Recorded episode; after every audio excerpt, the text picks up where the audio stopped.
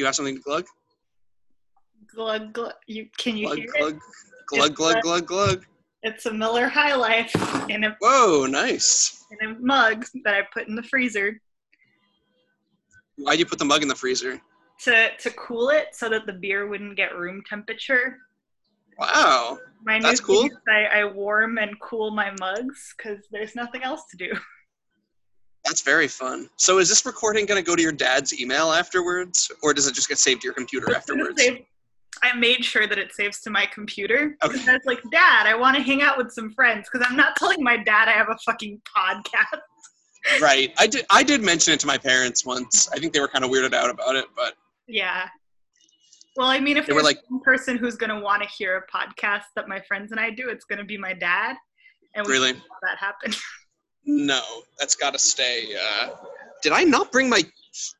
I didn't bring my keys down. Oh, I'm out. So uh, for the listeners, I'm out in the courtyard right now, um, behind our apartment. Uh, and for some reason, I didn't bring my keys, so I'm gonna have to ask Basha to let me back in after this. But uh, she'll be able to do that. That's fine. Weird thing for me not to.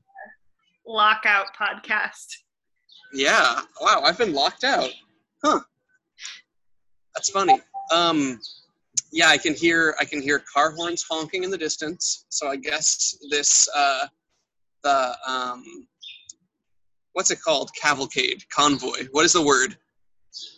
Uh, um, conveyor. Nope. Uh, What's the word for a lot of cars? caravan. Caravan. Yes, the caravan.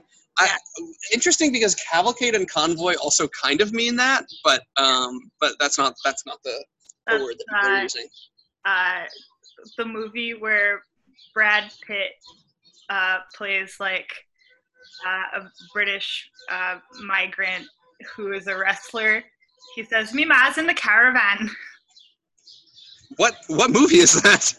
Um, oh God, I'm totally blanking on the name, and Cole, as he listens to this, will be yelling it. That's not Cinderella Man, right? No, definitely not. It's, Have you ever seen Cinderella Man? No, I have not. What's? Uh, I don't know. It's about. Uh, it's not. It's not a superhero. It's, it should be a superhero. That'd be fun. I think it's about like a a scrappy. Snatch. like- Snatch is the movie. Snatch. Oh, okay. Yeah, I watched the first few minutes of that once and was kind of like, "What's going on?" Guy Ritchie, British Yeah, based. Guy Ritchie. I I think Guy Ritchie is a funny name. Uh, also, he used to be married to Madonna. We don't talk about this enough. Wow, interesting. I didn't know that. Huh. Yeah, I don't really know that much about Madonna's personal life. Anyway, I um, know a lot, but we're not going to talk about it now. well, we should do a we should have a pod where you Madonna fill me in on. Uh, this is the this podcast is the the E the E podcast E- yeah, the uh the E the, the E kids E boy E boys and boy. yeah Yeah, I'm I'm a bit of an E boy. that's, yeah. You're wearing a Mhm. striped shirt. You, you have a Twitter account.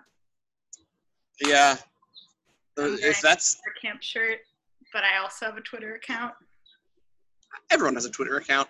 Uh, the thing about Twitter is that like a lot of people are like, oh, Twitter's only for whoever, but like it's for like a lot of different groups of people. You know, like Twitter has so many different. Well, this is not really an, insightful comment. Anyway, No, but I really thought about this the other day when I realized that my uncle has like four times as many Twitter followers as I do, and one of them is my Whoa. boyfriend.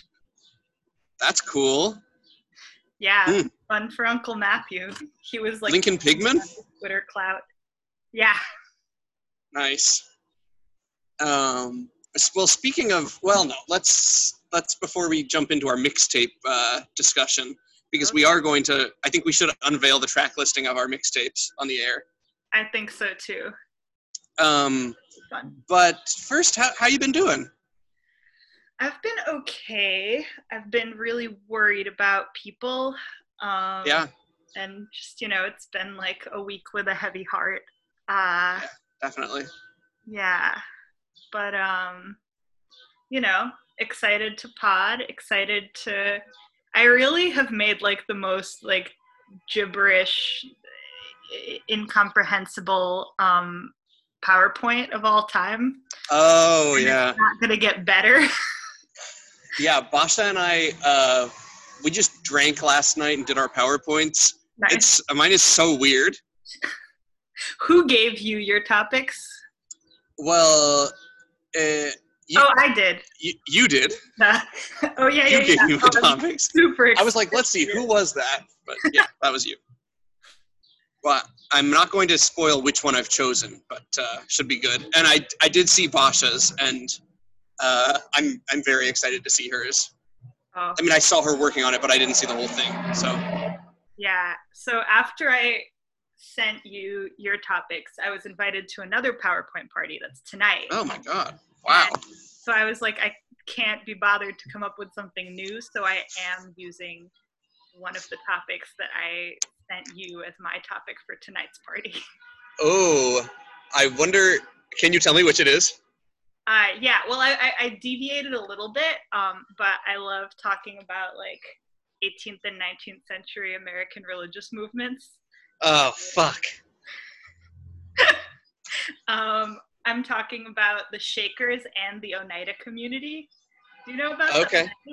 They're Uh, I, I, came across them in some research that uh, I'm not going to say why specifically, but uh, okay. I'm I'm gonna say that I'm really happy about this thing that I know nothing about.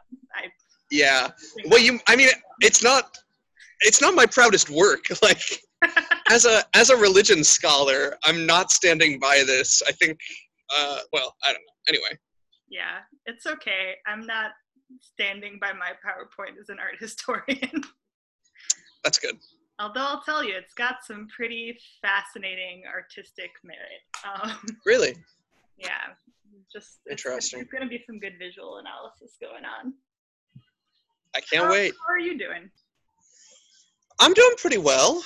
I feel like this was a better week for me, like personally, than a lot of the weeks have been. I feel like I didn't feel as much uh, boredom and like, you know, listlessness as I have. Um, but uh, yeah, like, obviously, nationally, it's been kind of an insane week. Um, I don't know. This is this is weird. Like this kind of happened with I don't know. I, I don't I don't wanna I don't wanna speak on this because I feel like I'll sound dumb, but like is is this bigger than Ferguson? I feel like it is. Uh, yeah, I feel like in some ways it's a weird comparison because we're also in like such a weird moment already pre Yeah. like Right. Incredible police violence. Right. Um, yeah, I don't know. It's yeah. I mean, that's a little bit of like a that's that's a thorn for sure. But I also feel like it's kind of a bud. Like it's exciting to see people. people fighting back. Yeah. You know. Um, yeah. I don't know. So I made some donations. I was too scared to join the caravan. Um, I don't know. I don't know if there was any any reason to be scared, but I was like, "Hmm, I'm just gonna be anxious and stay in. Yeah. But it's very cool that Michael is doing it. I don't know who they're driving with. Are they biking? Love to see a car caravan with one Michael on bike. you one Michael, Michael. Michael. You'd have to bike pretty fast, although it doesn't seem like they're moving that fast. If this is still, they're, I still hear horns. I mean, I guess that's just them in the neighborhood. I don't think they're still on our street, but because that was like an hour ago that they Yeah, passed by here. photo. I guess they're probably just like circling around the, the streets and stuff like that.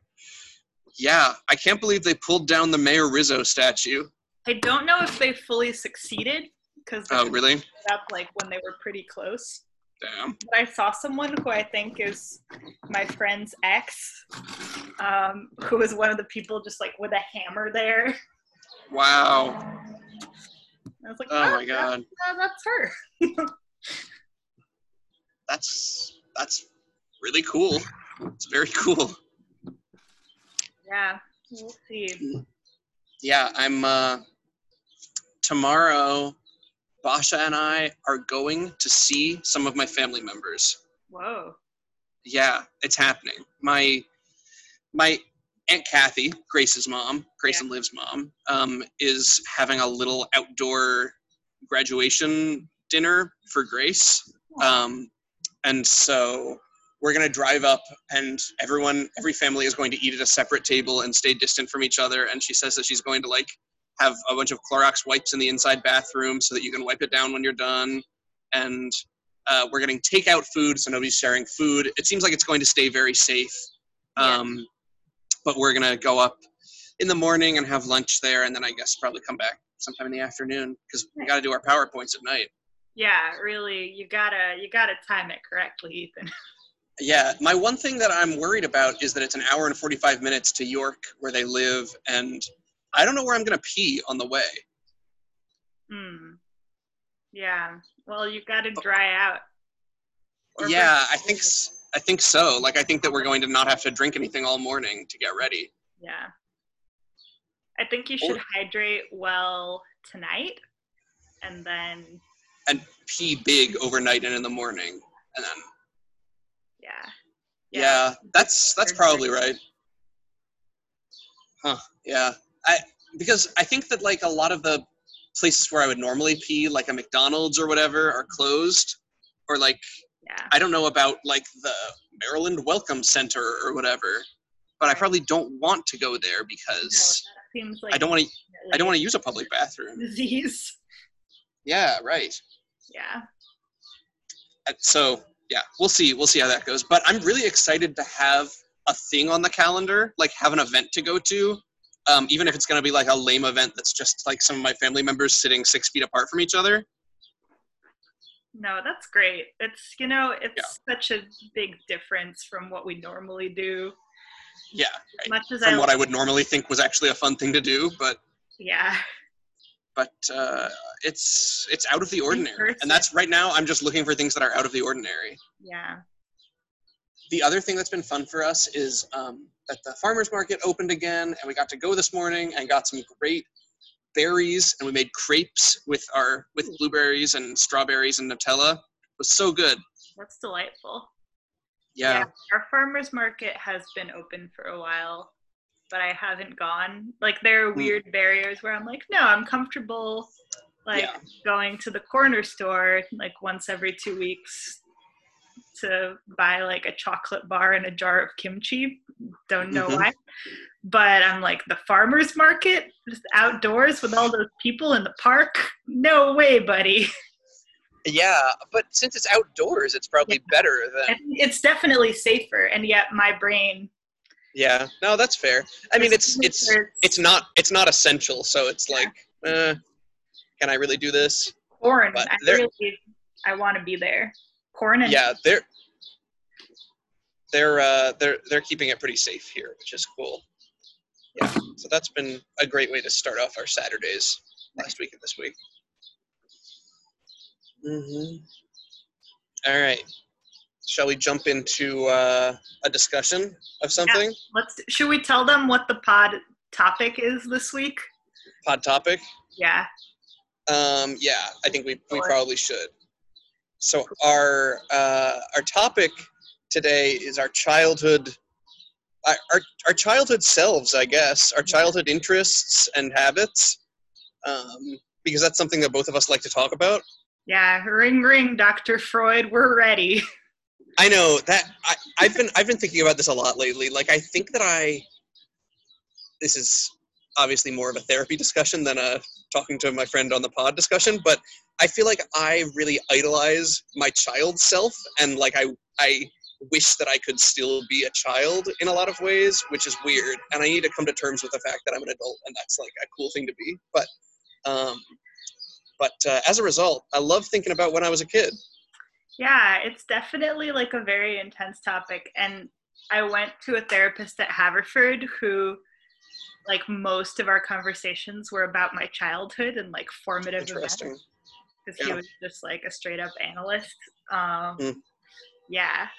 So, you know, there's a lot to mine. something I was thinking about the other day is that I feel like my parents really made my child childhood identity, like smart kid, like that was the thing that they most encouraged me to be and told me that I was was like you're smart.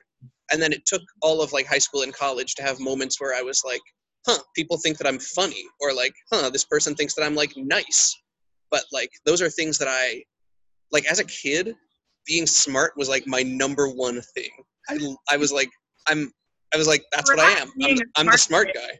Yeah, I was also smart kid. Yeah. um, It's a real thing. yeah. But but first, do we want to talk about anything any other things?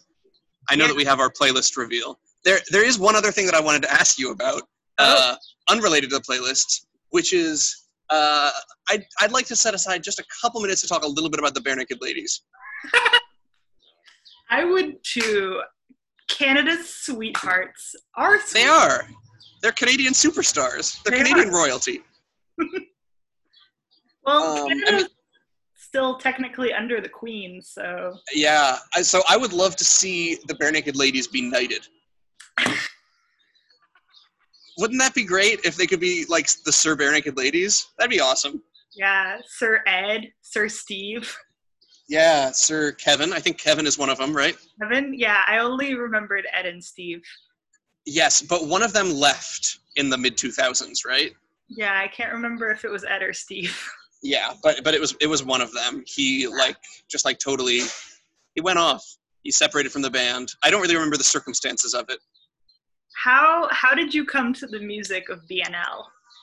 It's a it's a big family thing. My parents love Barenaked Ladies. Yeah, I think I So- came across them when my mom had like a CD that had uh, "If I Had a Million Dollars" on it. Uh, I mean, of course. Classic, a hit. That's a fucking fantastic song. Do you think that song or "One Week" is like more popular? Um, so growing up, I definitely thought "If I Had a Million Dollars" was their big song, but now I feel like it's one week.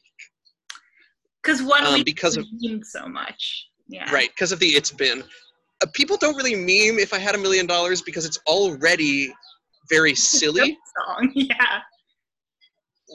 Uh, they're they're a very interesting i feel like a very 90s combination of like i don't know college rock and like silliness you know Mhm. who who is a song like if i had a million dollars for For us as children. yeah like as a child i was like this is great but it does strike me as more of a song for children than a song for adults I think they had a large like tween fan base too. it's interesting Do you think if Yeah. you went to a Barenaked Ladies concert, it would be like a bunch of their friends in their like mid 20s and 30s and then just like tweens? Well, as somebody who has been a bare naked, been to a barenaked ladies concert twice, um, You've been I out. so when when I was in tenth grade, I guess, or the summer before tenth grade, or something like that, uh, we got tickets to a barenaked ladies concert where the opener was Ben Folds Five on their reunion tour after they put out an album around then, and their opener was, um, I think Guster, who I don't know anything about. Yeah, and their opener was somebody like uh, Busby Graffo or something like that. Do you do you recognize that name? No, but I really like it. I think I think I I think I fucked it up somehow. I don't think the name is actually Um, Busby Graffo, but I think it's close to that. Um, Must be so we went there, and I had learned a couple of Ben Folds songs in advance, and this is before I really got into Ben Folds as a high schooler. But I was like, hey, this is this is pretty good. I like this kind of music. Um, and we ran into my high school principal, Oh. Eric Spencer with his wife, Barbara. And he was like, Oh, hello, Ethan. Uh, how are you? And I was like, Oh, great, Mr. Spencer. How's it going? And he was like, Oh, it's great. My wife and I, we love BNL. Um, he was like, I think, you know, there's such a young crowd here tonight. I feel like they're all probably here for Ben Folds and they probably don't even know who BNL is. And I was like, maybe, maybe so. Um, and that was not the last time we would see Mr. Spencer at a concert. And after that, every time we ran into him, every time I ran into him in the high school, he would be like, uh, so are you uh, looking into any concerts coming up or anything like that? Uh, you know, my wife and I were going to see uh, Huey Lewis or something like that. Like, I would be like, Fun. do we have the same music taste? This sucks. Um, My high school principal just made me cry with the dress code. ugh, that sounds terrible. Did you have a strict dress code at your high school? we had like uh, a strict towards the girls dress code and Got it. Awesome. boys. hmm Yeah. Yeah, that sounds about right. I mean, ours was pretty strict. I feel like it was like fingertip length skirts and like uh, it was like three three fingers thick had to be your straps on your shirt or something like that, right? Ours might have been four fingers, so you know, I just spilled some beer. so That is strict. Damn. Oh, you spilled a beer? I'm sorry. Yeah. Um, my my other story about Principal Spencer's music tastes is that uh, one time I had to ride with him in his car from Lancaster to Harrisburg because I was going to be the valedictorian. I needed to go accept, uh, like I needed to Oh, a some sort of me lunch. out. I didn't know you were valedictorian. I, I this is what I'm saying is that my only Smart thing was that I was smart. Yeah, so of course I had to be valedictorian. Um, and so we had to drive to some sort of lunch that was for principals and their valedictorians, which was so weird. It's like a Um, mama son dance. Yeah, but- but I didn't really have that much of a relationship with him other than like occasionally getting like some sort of award recognition from him. I don't know. So I had to sit in the car for like an hour each way from Lancaster to Harrisburg, which sucked. But as we were leaving the event and we got back in the car, he turned on the radio um, and Sirius XM radios had this thing where you could set songs that you really liked um, and like you could mark like 25 artists and 25 songs as your favorites and it would notify you when that song was playing on a different station so you could change it to it which is a pretty cool feature i think Yeah. but i had a sirius xm radio in my, my parents car and so did he in his car and it beeped to notify him that one of his favorite songs was on and that song was fat bottomed girls by queen. Uh, which was insane and a terrible thing to know about my principal. I never had Sirius XM, but Hayden's car had Sirius XM in college, Mm, and Sirius XM had the Yacht Rock station. yeah So for oh yeah senior year, anytime I was in the car, I would like switch whatever he was playing to Yacht Rock. sounds good Yeah, I was I was very into the bridge, which was like soft rock and 70s folk rock. Like it, it was it's kind of yacht rock mostly, but like also like you know Gordon Lightfoot, who's a, a fave of mine, and like kind of that kind of I don't know yeah. ballads. Uh, anyway, so that's but yeah, I, I have been to two Barenaked Ladies concerts. I went to one during college. It was it was great, honestly. I think that they're good. I would go to one today. You would go to one today? I would, if well, not right now, not during. if right now if right now you saw a headline that like barenaked ladies were about to put on a show in philly currently like with protests and a pandemic you'd be like i better go yeah, sorry, Ethan can't record a podcast. Too busy watching barenaked ladies who are apparently cops. unless it was like in support Yeah, of the protesters protest, that'd be pretty cool. But I don't think I- they have that in them. no no I, I don't think that they're that kind of that, they're that kind of band but uh but i think they're fun. Uh oh also mason and his friend jenny tried to write a musical based on the music of the barenaked ladies in high school. Like a, a, a what is it called? A jukebox musical? Sure. which was pretty weird. I'm trying to think about like the plot you could have in that. i don't know. I mean they have a lot of songs that are kind of like generically could be about anything but they also have some songs that are like about very specific things Yeah. They have a song called like the I think it's called the Bank Job that's about like robbing a bank. Oh, I love that song. Yeah. Yeah, it's good. Um, but I, I I don't know how you fit that into a musical, for instance. But you know, if I had a million dollars, you have your your characters singing about what they do if they had a million dollars. Yeah, I think it starts. That's like the beginning of the love arc, and the end is um, "Be My Yoko Ono." uh, a, a great song, but a little bit kind of kind of mean. yeah. I can't say barenaked ladies, ladies like love women, but Yeah, I think they probably don't. Yeah, who knows? Maybe they've grown in recent years. I don't know. yeah, that's true. Bare naked ladies, what you said. Yeah, it was Uh. Thanks. do you remember seeing? Do you remember seeing WALL-E and the big corporation in it was called BNL? Oh, I remember seeing WALL-E, but I don't think I noticed that at the time. Uh, this corporation that basically destroyed the Earth was called BNL, which I think was short for by and large, like B U Y N large. Um, but uh, I was like, barenaked ladies would never destroy the Earth like this. They love the environment. You know what I really loved was when uh, Barenaked Ladies like wrote to Punch Up the Jam after the episode that they did about one week. Did they? Did you listen to that? Yeah. No, I didn't know. Yes. So then I think I think it was Ed. I could totally be wrong, but Ed like Whichever one is still with the band, probably. clarifying the lyrics and being like, "I'll be Wow. on the podcast if you want me." And I can't believe they haven't taken him up on. Right. Why is he not on it? Yeah. Uh. All I want is BNL Have up. have the recent Chris Fleming episodes been worth listening to? I really love Chris Fleming, so I thought it was really fun. The last episode was like um, a bunch of stuff about Prince, uh, and Okay. Chris Fleming was there, so I enjoyed that a lot. Hmm. If you're not really into Chris Fleming's conversational style, I don't think it would be that fun. Okay. Uh, I'll consider it. I. We'll see. Uh, the only other thing I have to say about Barenaked Ladies is they have a, a kids music album that they came out with in the mid 2000s that's really good. Um, I know that. I had a younger brother, so but I think we were gonna listen to it no matter what, since my Yeah. family was such BNL heads. Uh, it's it's pretty solid.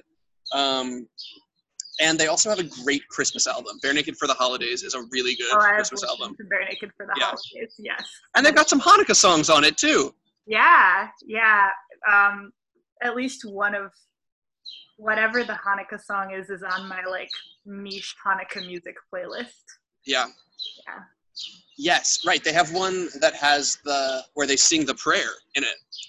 The Yeah, I don't know what prayer, but the Baruch Atah Adonai prayer. that's all fun. Prayers in Hebrew. Well, they they have a prayer in it. yeah, okay. They have Hebrew in it. I guess is what I mean.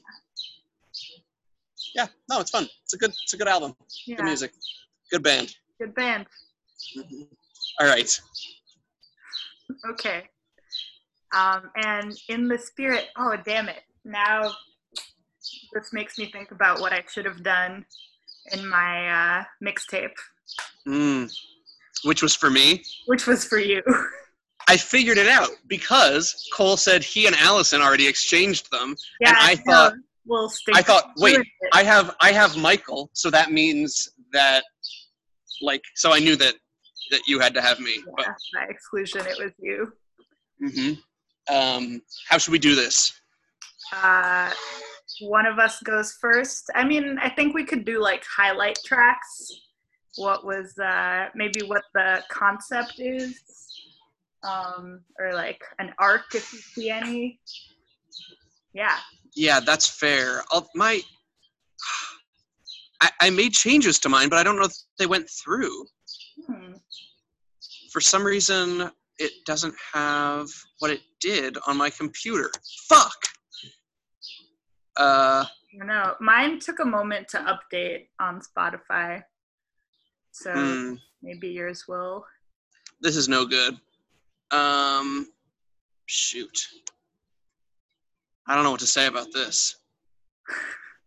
Um, Well, you know what the concept is and what you changed, so you know. I do. So, so my concept was not that much of a concept, but what I did was I went through some of my favorite albums and make a playlist for Ethan. Oh, oh, for Michael. I made a Michael playlist. Nice. So I, I in particular paid attention to a couple things that they said about that they liked uh, psychedelic electro folk, which Mhm. I personally instead of saying electro folk, I would say folktronica. But yeah, um, I would too. But I I I uh, either way is fine, I think. But um, I paid attention to that. I paid attention to them saying um, that their favorite smell is musty basement, Oh yeah. uh, and that um, I'm trying to think of what else I based this mostly on, and also just kind of what I know about Michael's music taste. Um, and so I went through uh, the Great War music spreadsheet, um, and I saw which albums they had listed having listened to. Yeah. Um, and then I also went through the current, like last year's and this year's, I went through both and checked that they hadn't listened to any of these songs.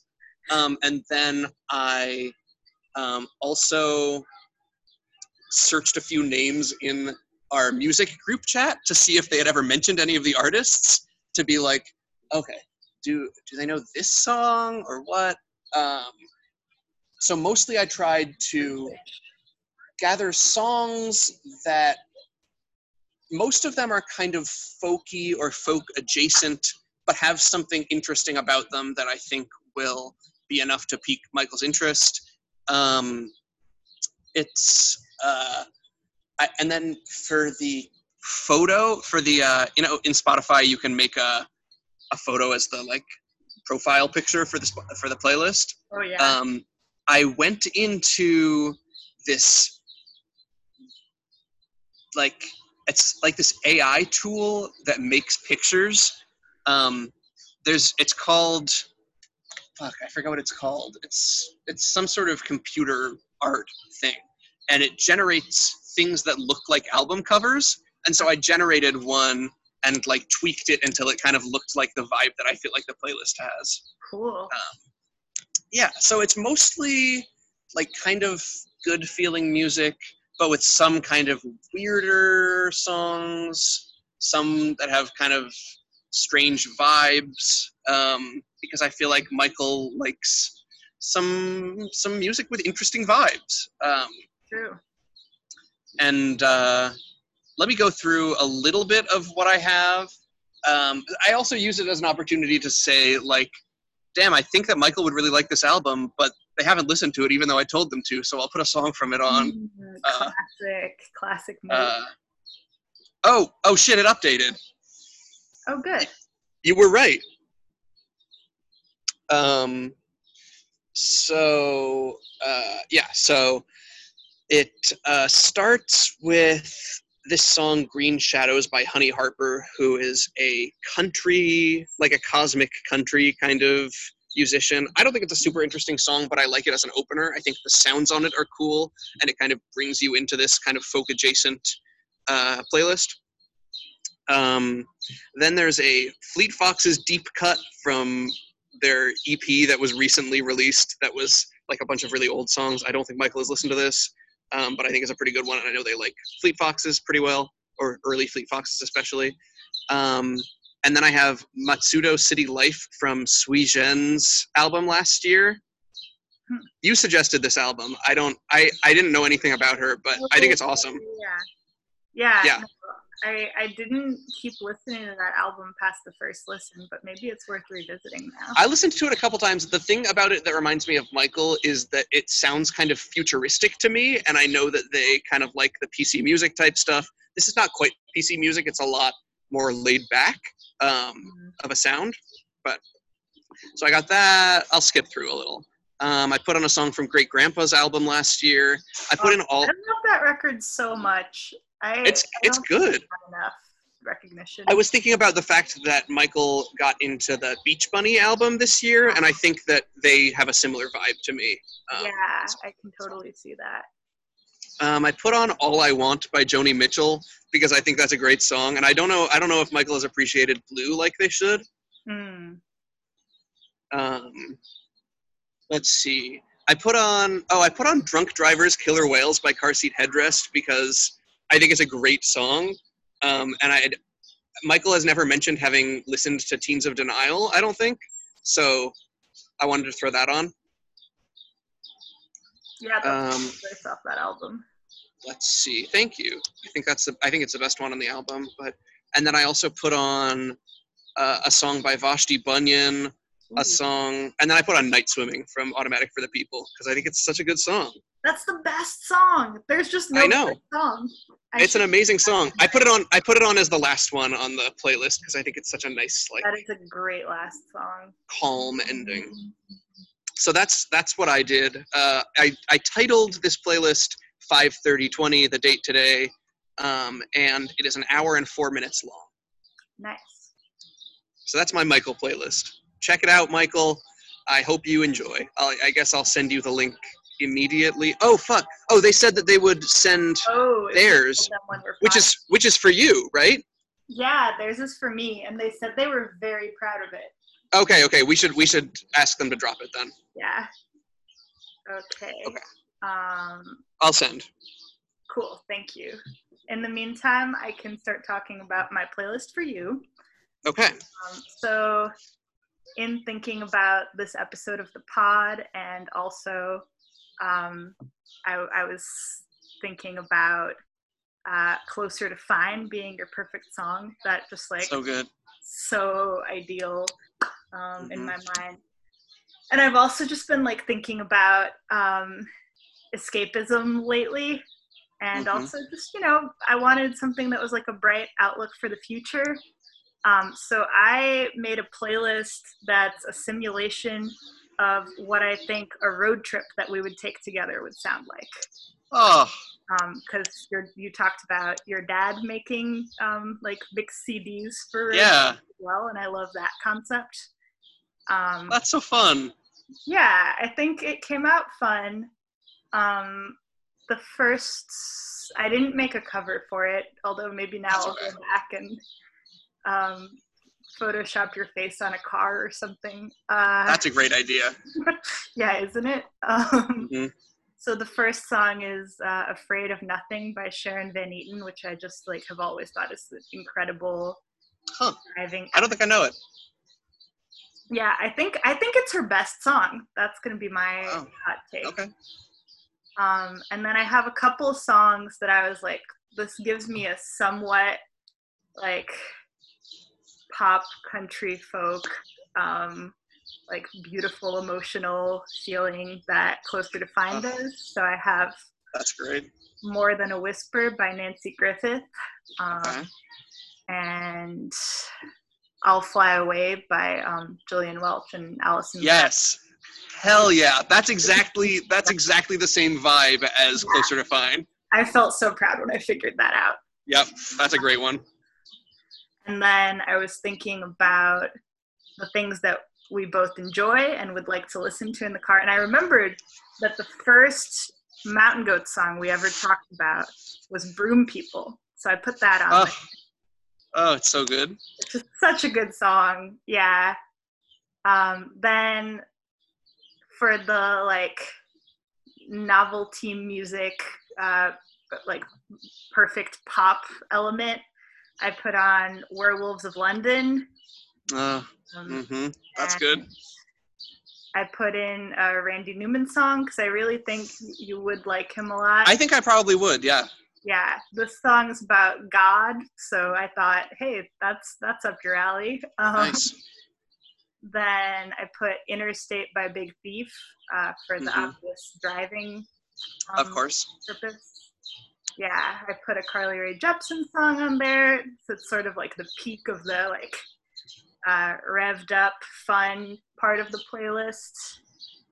Um, and then I put on uh, Everything's All Right from Jesus Christ Superstar because that's a musical that we both love. Oh, Uh, and the last song I heard this week, this cover of a Kate Bush song, "This Woman's Work" by Maxwell, um, who's like a 2000s um, R&B singer with an incredible falsetto, and it was just like the most beautiful cover. So I wanted to share that with you. That's lovely. This sounds great. Yeah, and then there are a couple things that I was just like, yeah, Ethan's gonna like this song. So That's good. That sounds like a, a, a really nice mix of songs that I know and songs that it sounds like I'll really like. Yeah, well, part of the conversation that Michael and I had made me realize that I've frequently approached playlist making as like, okay, here's what this person should like, and hmm here are like 20 songs that I know that they don't definitely. Right. Um, and now they're gonna listen to it. So I decided Mhm. to like try something new for myself, even though I think that is also a great approach. And I've Yeah, I decided I decided to try exactly that. So Yeah. Well, I think that they're both approaches with good value and uh, you know, like fun in their own ways. So yeah, I wonder what I, our friends have done. yeah. I, I saw Allison's, okay, for. Cole. which was a good mix of the two. I thought, um, but there were definitely like, I think there were some Big Thief songs on there. Maybe a Phoebe Bridgers song. I don't know. I don't. We'll see. I, I would like to see everyone's playlists. Um, Yeah, I would too. I hope that they'll drop theirs so that we can check them out too. Um, but Michael, Michael did send theirs for you. Do you want to take a look? Oh, they sent it to our Uh huh. chat. Nice. Okay. Uh, Just from the the picture, I can see that it has Pang. Oh, yeah. yeah, it does. Go as a Dream is a very. Oh, wow. And Phil Ochs' System of a Down. Wow. Room is my favorite Charli XCX song. Oh, It Makes Me Want to Cry by Mavis Staples off my number one crying album, Oh, Only for the Lonely. Ah, Bust Me, the song where Lil Uzi um, mentioned SEPTA. nice. Yeah. Oh, I Hey, look. Sorry. I famously hate Interpol. I don't know if Michael knows this. Uh oh. Well, the rest of them look good. No, the rest of them are great. Um, oh, nice. Got Merle Haggard and and uh, Laura Marling. Oh, this is great. Yeah, this does seem great. Wow. Oh, that's Great playlist, Michael. I haven't thought about in a while. We were talking about Loretta Lynn the other day. Nice. Hmm. So that's the the country element. Mhm. Yeah. Well done, Michael. Wow. And and Mitski, that's good. Yeah, we love her. And Lomelda, who came to Haverford. Yeah, the last Fox show of our senior year. I love to Mhm. think about that and get emotional. Yeah, it was a good show. I was like, you know what? Fuck my finals. I went Yeah. out to go see it. Yeah, and then That's fun. my West Philly crush Dan Wriggins and his dog were there. Yeah. Right. There was a dog there. Dan Wriggins, class of 2014, Huh. lead Yeah. singer of Friendship. Yeah, you know. I Uh, I think that uh, a, a, an album that just came out, I heard compared to Friendship. Huh. I think. Interesting. Um, yeah. Uh, I think I, I feel like they compared it to it on the New Music Friday podcast from NPR.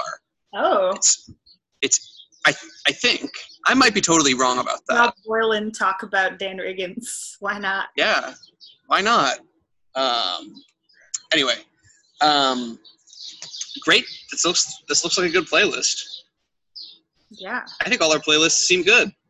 I think we did a great job because we are, you know, thinking about our friends. Yeah, and we like to talk about music with our friends. I hope that Michael likes the ones that I made them, but we'll see. Yeah, I think they will. I I I can see it. Fingers crossed. All right. Um, shall we move into our, our our main segment? yeah, let's do it. Let's talk about being kids. Let's talk about being a kid. It's like that song "I'm Just a Kid" and life is a nightmare. Oh yeah, that's a great. That's a big. It's a big TikTok meme now. That song. Yeah, you, you've been on TikTok lately, right? That's I have been on TikTok lately, not as much as Basha has. Um, but I have a bit, and we get very different material. Like I get material of people making like uh, bizarre foods and like crafts that are like supposed to be weird and funny, and Yeah. she gets material of like um. Like well, she gets a. she gets yeah she gets more of the dances she also gets a lot of like lesbian material Hmm. um i don't know how that started exactly but uh, and she also gets material about glee like she gets a lot of people making jokes about glee and talking about glee Is, is Basha a Gleek? she was definitely a glee more than i was and i, I watched until finn died I watched. um, yeah, I watched the first two seasons. I don't remember when exactly he died, but yeah um fucked up. and yeah cole cole actually just sent me a really interesting article about glee like a person kind of doing an analysis of how it got bad and how it failed to live up to the what it could have been um, which i thought was was good. Um, and really reminded me of like oh shit that did happen. Like wow that was a plot. Because so many of the things are just kind of like did i did i misunderstand that as an eighth grader or like did they really have a scene where like uh like finn prematurely ejaculates while he and rachel are having a picnic on the school Oh. stage That one. That's yeah. I Sophia and I were talking about grilled Jesus the other day. yeah That was a great plot line. yeah i mean like yeah i don't know. I th- this the author of this article that cole sent me said this better than i could but like it really was a show that started off as a satire and then like it kind of became what it was satirizing but it also kept like thinking that it was a satire by saying very saying and doing very weird things. But like you can't just do weird things without having a point to it you know? That's true. like you can't just have it be called grilled jesus i don't know like have it be absurd but also we're supposed to take it seriously i don't know it, Yeah. it's just weird Do you ever think about the fact that Gwyneth Paltrow was on that show? she was in like a recurring role right yeah, Yeah, it was not a one episode thing. yeah so was kristin chenoweth but that makes Oh, yeah. sense like kristin chenoweth kind of aligns with glee like it makes sense that they would have her on That's true. I could Yeah. fully see that. Yeah. all right let's talk about being just a kid and life is a nightmare Yeah. Was life a nightmare, Ethan? Let me know. Mm. No, I would say no. I mean, I think I had a like obviously it fucked me up in some ways, but I think I had a very happy childhood for the most part. Um I- was a pretty anxious kid, but also I feel like a, a happy one most of the time. What about you? Um, I didn't get anxious until I was like in late high school, and then I Oh. got extremely anxious really quickly. um, That makes sense. yeah, I feel like like the things that were fucked up about my childhood, I didn't know were fucked up at the time. Um, Mm, uh, so thanks, Dr. Dr. Phil Rosenbaum of CAPS, um, for those realizations. for digging into that, yeah. Yeah i think i had a mostly really like lovely childhood and i feel like there were a lot of like great people bringing me up That's great. This might seem like a dumb question that I should know about you, but uh, what years of your childhood did you spend in the US and what years did you spend in Russia? okay uh, no that's not a dumb question because I, I guess i don't talk about those things that often No, I mean, i was i was born in hartford connecticut um, right. me Gatsra, and patrick aries we were all born in hartford On the same day, yeah at the same hospital, your beds were were right next to each other. same mom um, Yeah, you're triplets. I would love a remake of uh, The Parent Trap, but it's me, Gassara, and Patrick Harris. And you all meet at camp and decide to switch places, and your respective adoptive parents are like, "What?" Uh, yeah, it would take a lot for anyone to um, believe that. Yeah, it would be kind of problematic.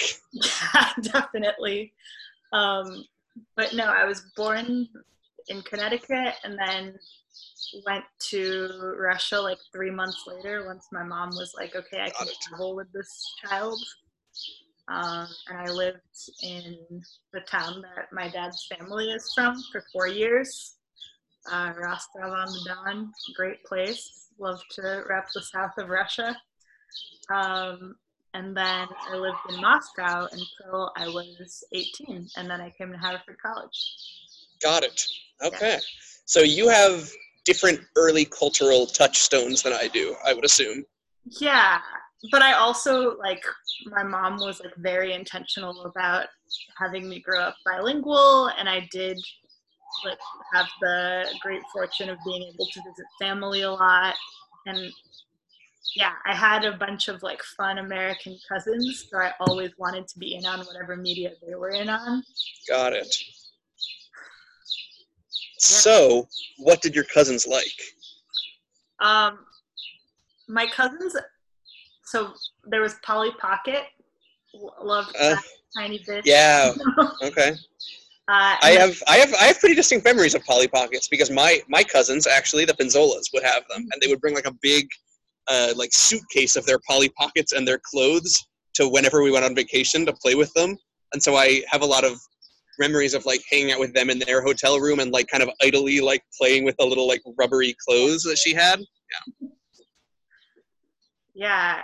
My cousins also oh, there was a year where um like for some reason like children's ponchos were like a very big, somewhat culturally appropriative huh. and and there was interesting where my my girl cousins um, both got like cool green and blue ponchos, and I got snow pants, and then cried for two hours. Oh no! I was like, it's not fair that I live somewhere so cold. Oh. Um, and then my grandparents, which we, when we would hang out, it would be at my grandparents' house for like a couple weeks in the summer. Um, and my grandparents had cable and mm. um, my cousins did not and i had cable but like different because russia um, right. So just watch disney channel wow all right so should we go down a list of disney channel shows and figure out which ones we both watched well no i want to hear about like what uh what were the things that like were there things that Mason was into that got you into them? Like were there That's a good question. Um yeah, I mean I would definitely try to do whatever Mason was doing. Um, even if a lot of the time it wasn't really that interesting to me. Like um two things that come to mind was that Mason would play I spent so long watching Mason play computer games, like sitting in a chair next to the computer chair while he played. Um, I don't know if you ever have seen or played Pajama Sam games. No. Are you familiar with Pajama Sam? He's a little like kid who's like blue and has like blue hair and he wears pajamas and he wears a little cape and he's like a superhero. And so there's this Pajama Sam game called Thunder and Lightning Aren't So Frightening, where he's home alone during a thunderstorm and has to go to the the the, the home base of where they make weather. Uh, it's like a big weather factory, and there's a guy named Thunder and a guy named Lightning, and he has to like sneak around and like I don't know, like fix a machine to stop thunderstorms or something like that. And there's also a game called You Are Where You Eat from Your Head to Your Feet, where Pajama Sam gets transported into a land where food talks and like food is like the people in this land. And he um, the reason that this one sticks out in my mind so much is that he like gets trapped in a, a pantry or something like that and when he opens the door he's in jail in the food land like they've put him in a prison cell and he has to figure out a way to slip out of this jail cell where food is holding him which is a terrifying idea to young me like waking up in an alternate world where food is in charge and I'm in jail. Um, so I would spend a lot of time watching Mason play computer games like that, or Carmen Sandiego he played, or um, like Harry Potter computer games. The fact that Carmen Sandiego first was like, where in the world is she? Then where in the U.S. and then the third one or fourth one was where in South Dakota is Carmen. I'm the one who sent you this fact. Yeah, no, but but it's Oh, okay. I'm still shocked. I I know Yeah, you did. It's insane. I, I was I was reading about this, and it's like they thought that they were gonna make one for each state, and then they made a North Dakota themed one, and it totally flopped, and no schools wanted to carry it, and so then they didn't make any more like that. But like, it's all about North Dakota trivia that no kid would ever know. Whoa. Like it's all like in colonial North Dakota, this man like sold sheepskins, and it's like I don't know what that what that is. Like who is that? They should Or, have like- started with a cooler state if they wanted to like keep going. Yeah, I don't know. I mean, I guess they figured that North Dakota was like kind of a captive audience. Like they mm-hmm. probably never get anything like New York. You know, if you make a New York one, I bet New York is always having games made about itself or something like that. Like there probably are educational games about New York, but North Dakota, they were probably like they'll take what they can get. You know, Sure. but as it turns out, they didn't take it. No, Um, though they could but- get. uh, uh, yeah, and I remember watching this show called Liberty's Kids with Mason, which was about I don't know what it was about. It was about like kids in the Revolutionary War, and it was fucking boring. It was all about like they would like talk to like Thomas Jefferson or something like that. That is It was not that interesting of a show. It was like a PBS show, I think. But you know, did you ever watch Cyberchase? I know about Cyberchase now, but I did not watch it as a kid. I think it would often end with this live action segment where like a woman would teach you about math in like a real world application because the the, the main show was like math themed, but I guess it wasn't mathy enough. And so they had like this end live action segment and it was so fucking boring. Um, but in my opinion, Where in the World is Carmen Sandiego is also boring because it's all about like geography. Um, uh, so yeah, I, I would watch a lot of things that Mason watched. My main early TV memories is that we would watch SpongeBob every day, and it didn't matter if we had just seen the episode the day before. We would just be like, "What? It's SpongeBob! Like, why wouldn't we watch it?" My mom would be like, "You just watched this episode," and we'd be like, "So what? Like, why does that matter?" Um, which is interesting and i feel like it says something about like the way that a child watches tv because i would just like see the characters i liked and like hear their voices and be like cool like sounds good um, and not really follow the plot at all i don't know Yeah. Do you relate to that at all how did you watch tv as a child Uh, well, okay, so my parents both worked, and Hmm. sometimes I'd be left with my brother if, if it was like a time at which he was living with us, or I'd be left with like a babysitter who didn't really care. So I just like bulk watched. I just sort of like let TV watch over me. Um, wow I feel like I watched so much that I was like, I guess I'm retaining things. Um, I've thought about recently because I started rewatching Avatar: The Last Airbender. Mhm. Um, that I watched so much of that show as a kid, and I never realized that it was like three seasons with a plot that like linearly right I was like, that's fun. They're shooting fire from their hands. Yeah, I, I actually kind of had a similar like I watched some episodes of that show, but I never watched in order, and so I would be like, "Huh, okay, so in this one Zuko is their friend, or like, oh, in this one he's mean." Up. He's like really mean, and like last time he was their friend. Yeah, it didn't really make any sense. Like I knew that we were watching out of order, but I was also like, yeah, that's kind of fun anyway. I also I was a latchkey kid pretty early on, so in like Mm. third grade I would come home from school and no one would be there. So I definitely watched some things that were not age appropriate. Oh, like what? Um, I had MTV, so I would watch MTV shows. So I watched um, Next and Room Raiders, both of which were like dating shows. Yeah. Can you tell me what next is? Because I've heard people talk about it on podcasts, but is it there's a bus full of people and they get nexted. yeah, so there will be like um one like dude and um he'll be like waiting to go on some dates and then there will be like five girls in the bus um, on the bus and they're all hanging out and then like the first one goes on a date and she walks out and they tell you like three facts about her and one of them is like always infinitely weird and it's like like i slept in my mom's bed until yesterday or whatever Right. um and then they go on a date and for every minute that they spend on the date the girl can win a dollar Oh.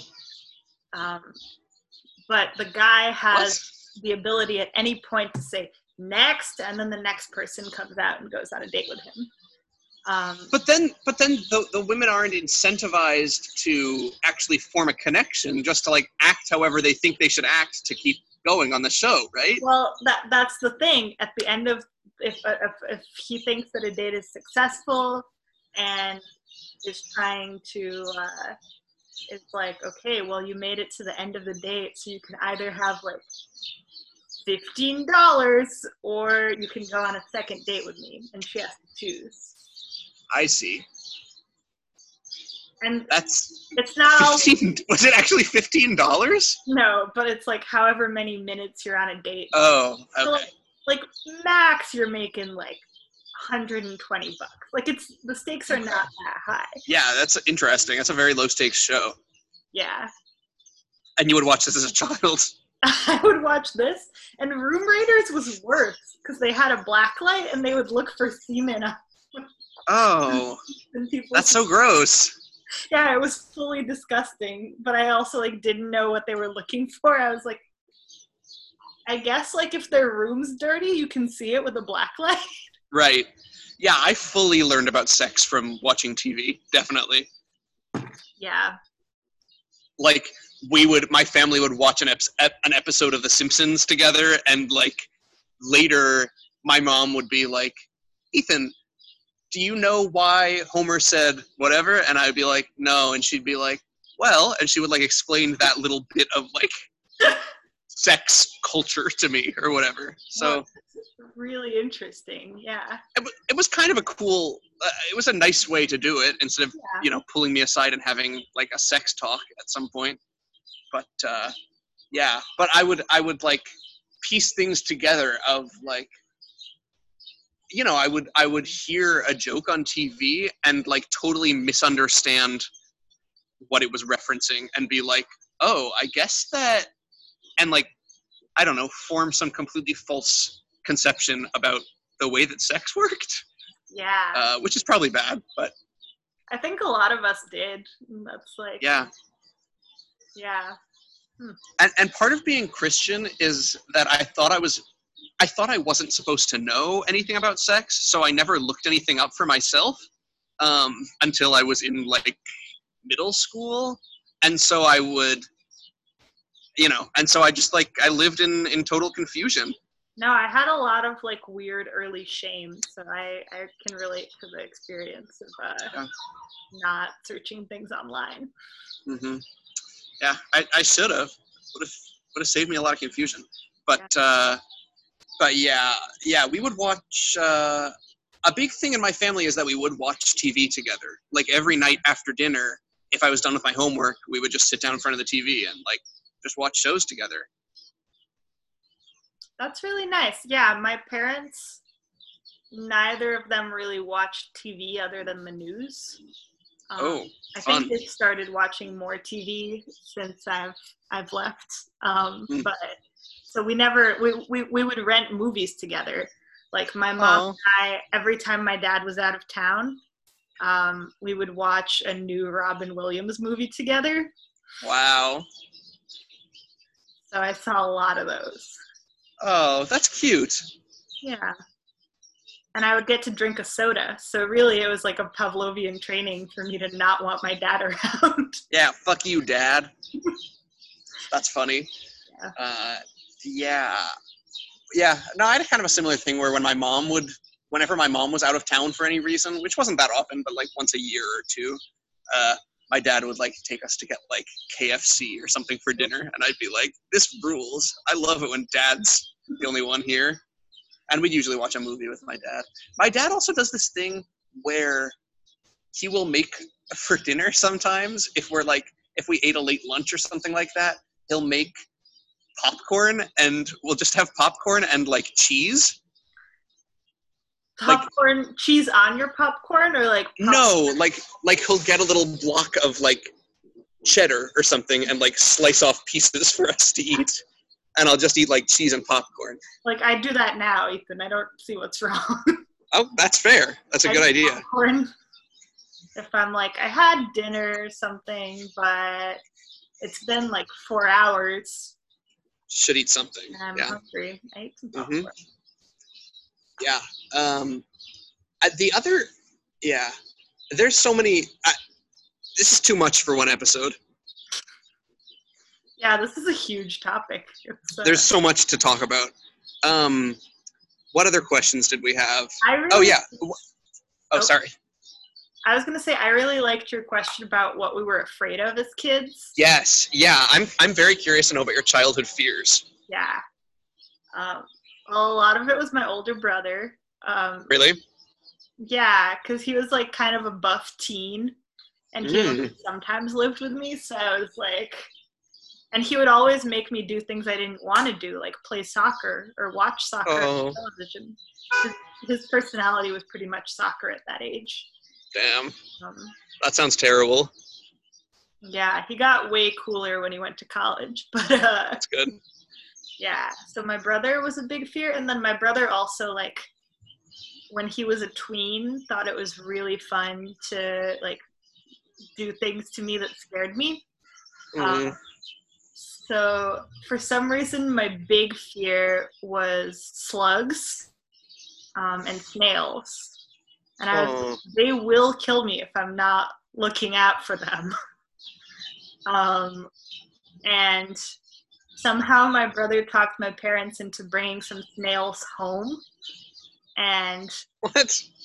there was like a little like aquarium in the middle of our living room um and that sounds cool. they yeah the snails were like just there. Ugh. and so for like a year i would like try to walk around the snails so i didn't have to get too close to them. I don't like I, did i think they could jump? Maybe snails were why, definitely going to be my downfall. Why did your parents allow the snails to stay? Because I don't think I told them. I was like kind of ashamed of this. I see. Okay, that's fair. Yeah. So and then my brother like really figured it out, and he would like pick them up and like run after me. Huh. Wow. Yeah. That's uh that that does sound scary if you're afraid of snails and I I really was. Oh, yeah. I guess my my answer for what I'm af- what I was afraid of as a child would be just just everything really. Um, I was really very afraid of burglars for a lot of my oh, childhood, yeah. um, which is I don't know. It doesn't make any sense because I lived in like the quietest of suburbs, but I was really afraid that somebody would somehow break into my window at night or sneak into my house and maybe they'd come into my room and kidnap me or they'd come into my room and I'd wake up and then they'd have to kill me obviously. Um, that's how it worked. Yeah I was I was very afraid of that. And I would often think like maybe I should like keep a weapon in my room just in case anyone ever breaks in um, and nobody ever broke in. And my family had like a, an alarm, like a security system in the house. So I really had nothing to ever be afraid of. Yeah. But there was a light outside of my bedroom window that was automatic. So it turned on whenever there was movement in the backyard. Yeah. And so I would often be like about to fall asleep and then the light would go on and I would be like, oh, great, somebody's around, somebody's back there trying to break into our house. Awesome which was terrible. Like I don't know why they should have not had that light outside my window. But again, I, I wouldn't have ever told my parents that it freaked me out so much. Um, Oh, I also Probably. Yeah. Sorry. I definitely thought my parents were dead if they were like by like later coming home than like five minutes from when, Yeah. um Yeah. Definitely. That's a very scary thing for a kid. My biggest fear as a child, well, my my scariest experience I can remember as a child. Uh, okay, my scariest two experiences. One, riding the Tower of Terror at Disney World, which is a Twilight Zone themed ride. I don't know if you're familiar with it, but uh, I know of it, yeah. it's spooky. It tells the story of a family that was in the elevator in a haunted hotel, and then lightning struck the hotel and they disappeared. I don't know why that freaked me out. It's not that scary. It's barely even a full story. Like, it doesn't make any sense that that would happen. But after I watched, after I went on this ride one one time when my family was at Disney World, I had like a horrible time the entire rest of the trip, and like the music I heard on that trip still like gives me creepy feeling today. Like, I don't know. This this ride like destroyed my mind during that trip. I was so freaked out by the Tower of Terror. I also went on a ghost tour of a local uh, like theater when I was in elementary school with my family. It was like Halloween, and didn't sleep at all the night after it because it was so scary to me. That's like the only time that I've been kept up all night by fear. But uh, I was freaked out. I got scared about everything. Everything's pretty scary when you're a kid. Now that we're talking about it, I'm just realizing how many things I was afraid of. Yeah. Um, yeah, I also just remembered I went to a haunted house when I was five, Oh. and it was the first time I had like even done anything Halloween related. And I was a princess, and I had like a pink satin like dress, and it had, and then I had like a, uh, like Guinevere from uh, Like a, a cone on your head? Cone. Yeah, What is that? it's it's what maidens in you know King Arthur times wore, I guess. It's so weird. Just wear Yeah. a crown, you know? But I had a matching one with my like beautiful pink dress that I loved so much. Mhm. And I was in this haunted house and I didn't notice and I lost it. And I was like, I'm way too scared to go back in there, but I Oh. need my cone. I need my cone. And then So sad.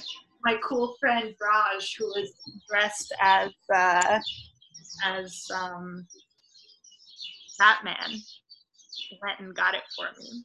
Wow. A hero. Wow, my hero. Oh my god. Wow. You couldn't, I mean, you can't write this kind of thing. No, That's too perfect. not. Wow.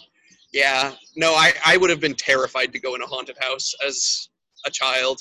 I still wouldn't go into a haunted house. Like they have like those like haunted hay rides and like those like they they make there was this thing that some kids from my school would go to called Jason's Woods, which was like a farm that they I don't know, a farm in the woods that they like have a haunted hay ride and they have a haunted house and just like all these different type of haunt type things and I would never go to that. I was way too scared.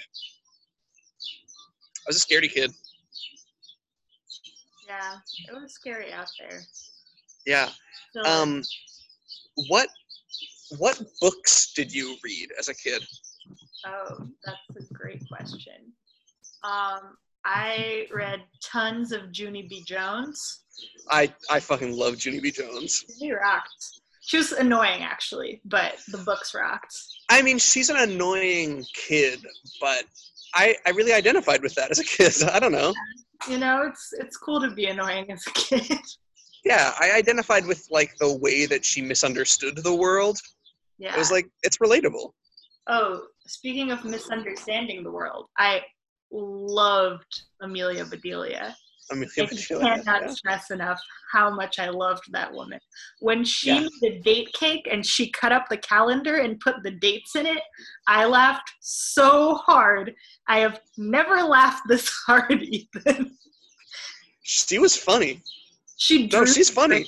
She just illustrated. I yeah, I I specifically remember the time that she drew the ah, drapes. incredible. but but that was also kind of a confusing one for me because I wasn't familiar with the the, the idea of drawing drawing the curtains or whatever, and I was like, well, what else was she supposed to do? Like, she was justified in just drawing it. Oh, I mean, I didn't know what most of these expressions were because the only person I spoke English to was my mom. And so- And and your mom had never mentioned a date cake, like yeah.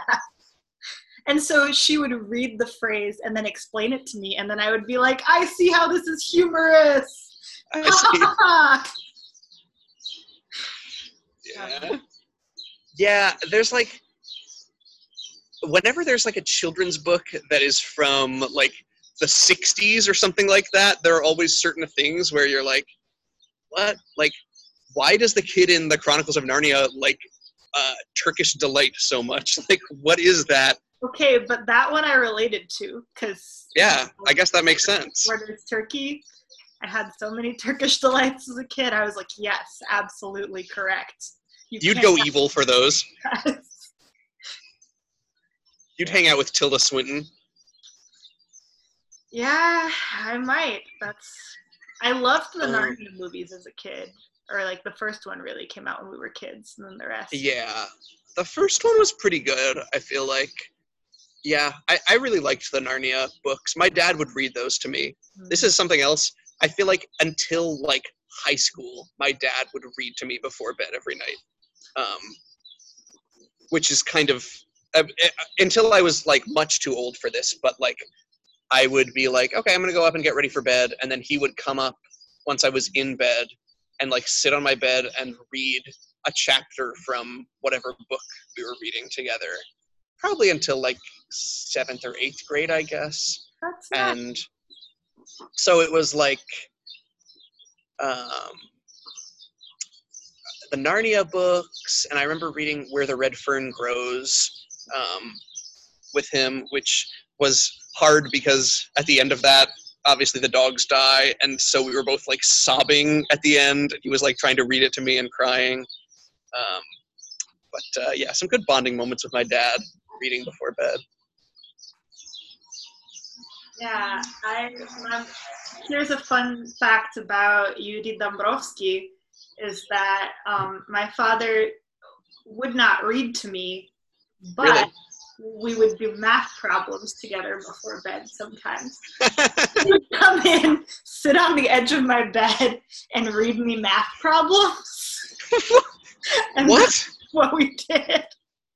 and that's why that's why I'm a humanities person and you're a STEM person. yeah, actually, well, I really, I, because my dad has a PhD in math. I don't know if this is a thing you know about him. Got it. Um, That that kind of helps to explain this. yeah, and he really wanted me to be a STEM kid, and I really was. For like the first like six years until sixth grade, I was like, yes, I'm going to be a mathematician.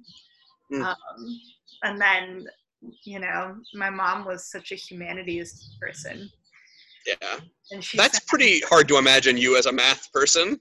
Yeah, yeah, absolutely not who I ended up being.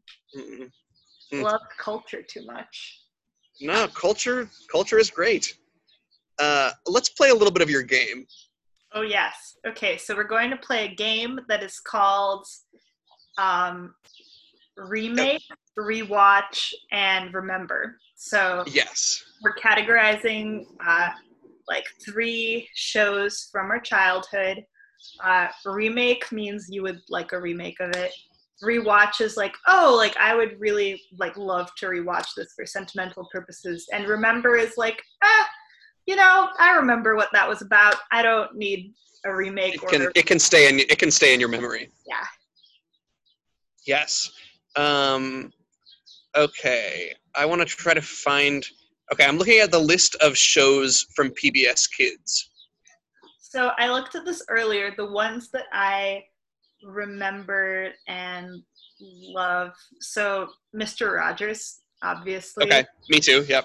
Um, was Dragon Tales uh, a PBS one?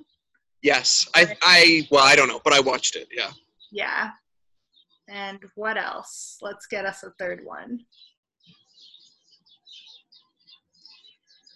Um, let me see. Did you ever watch? Ah, here's Liberty Kids. Fuck Liberty Kids. um, Between the Lions. Did you ever watch? No, I never did. That's surprising because that's a museum show. That's Yeah. about, or I guess it's a library, but It's the it's the public library in New York on Fifth Avenue. yeah, I really liked that show. Although I was scared of one of the characters. There was pretty much a character or an episode of every show that I ever watched that terrified me as a child.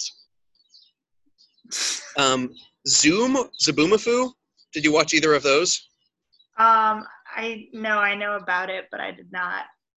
I watched I watched Curious George. I watched Sesame Street. Oh, well, Sesame Street, of course. Arthur. Oh, yeah, Arthur, Arthur, Arthur. Arthur's the fucking the goat.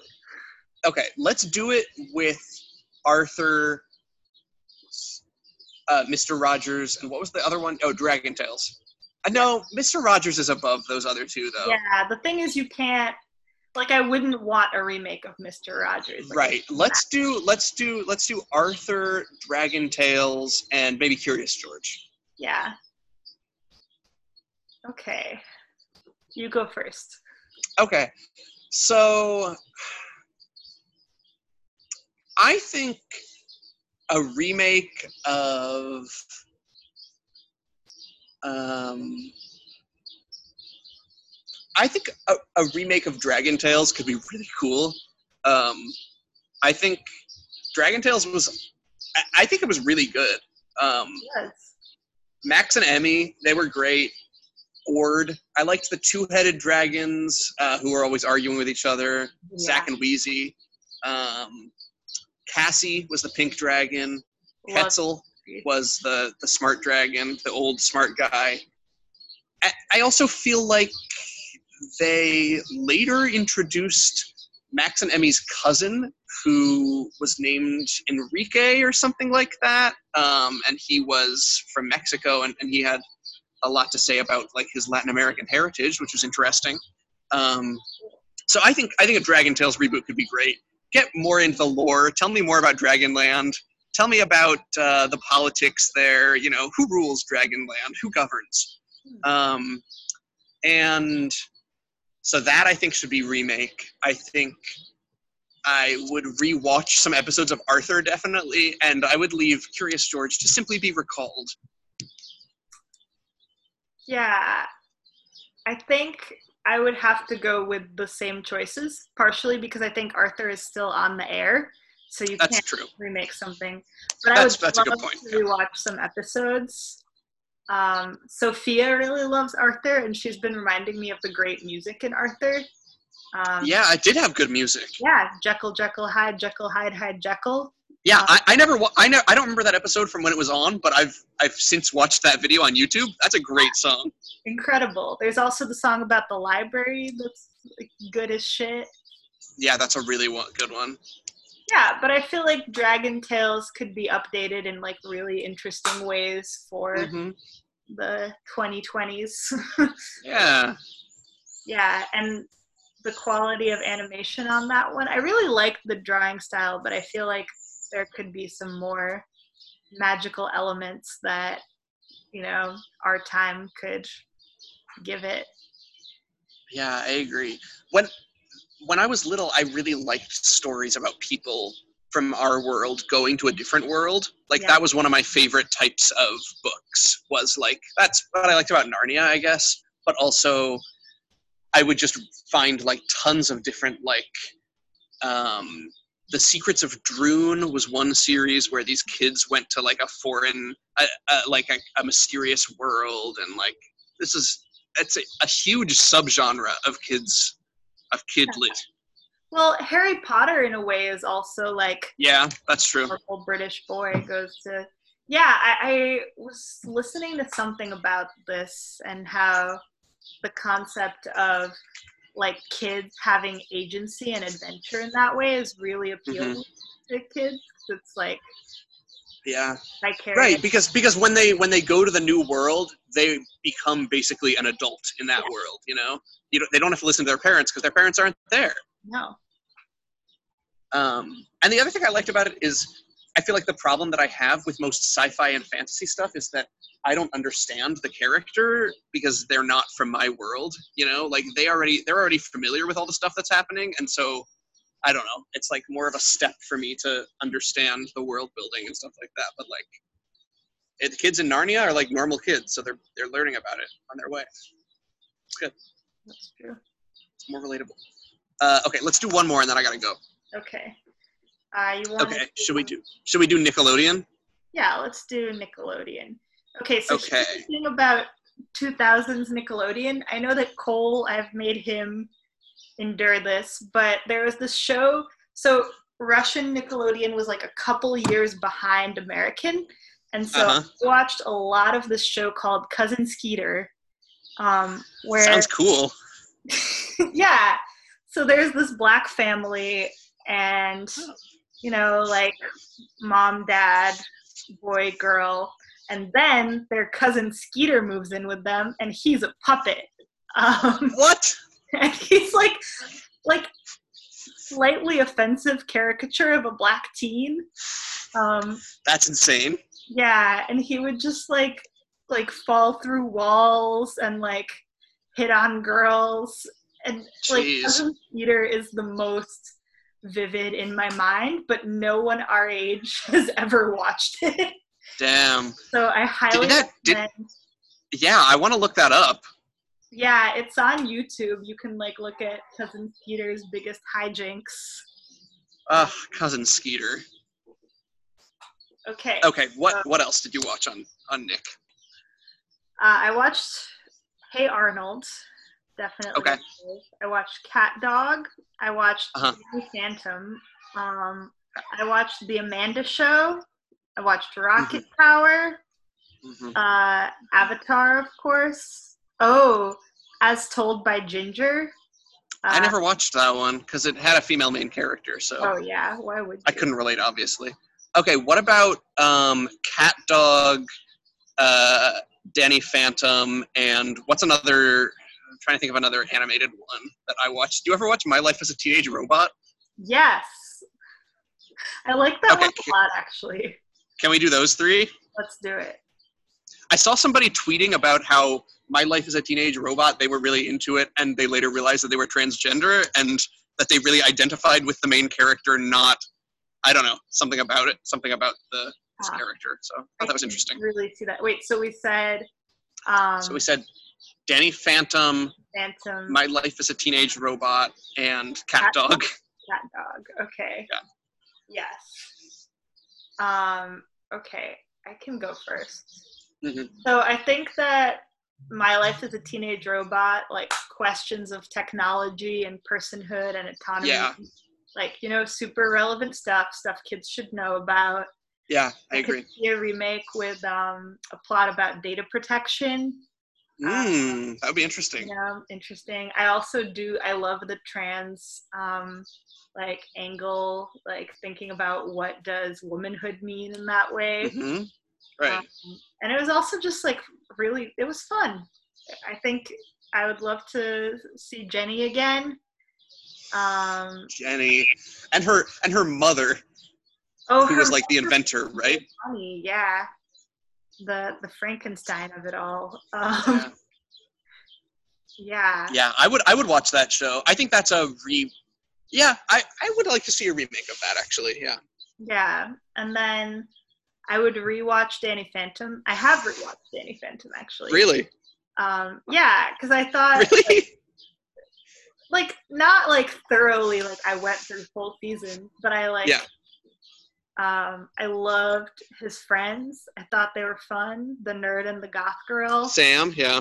Yeah, Sam and Tucker. Sam and Tucker. Yes. hmm Um, I thought that Mr. Fenton was like a hilarious dad character.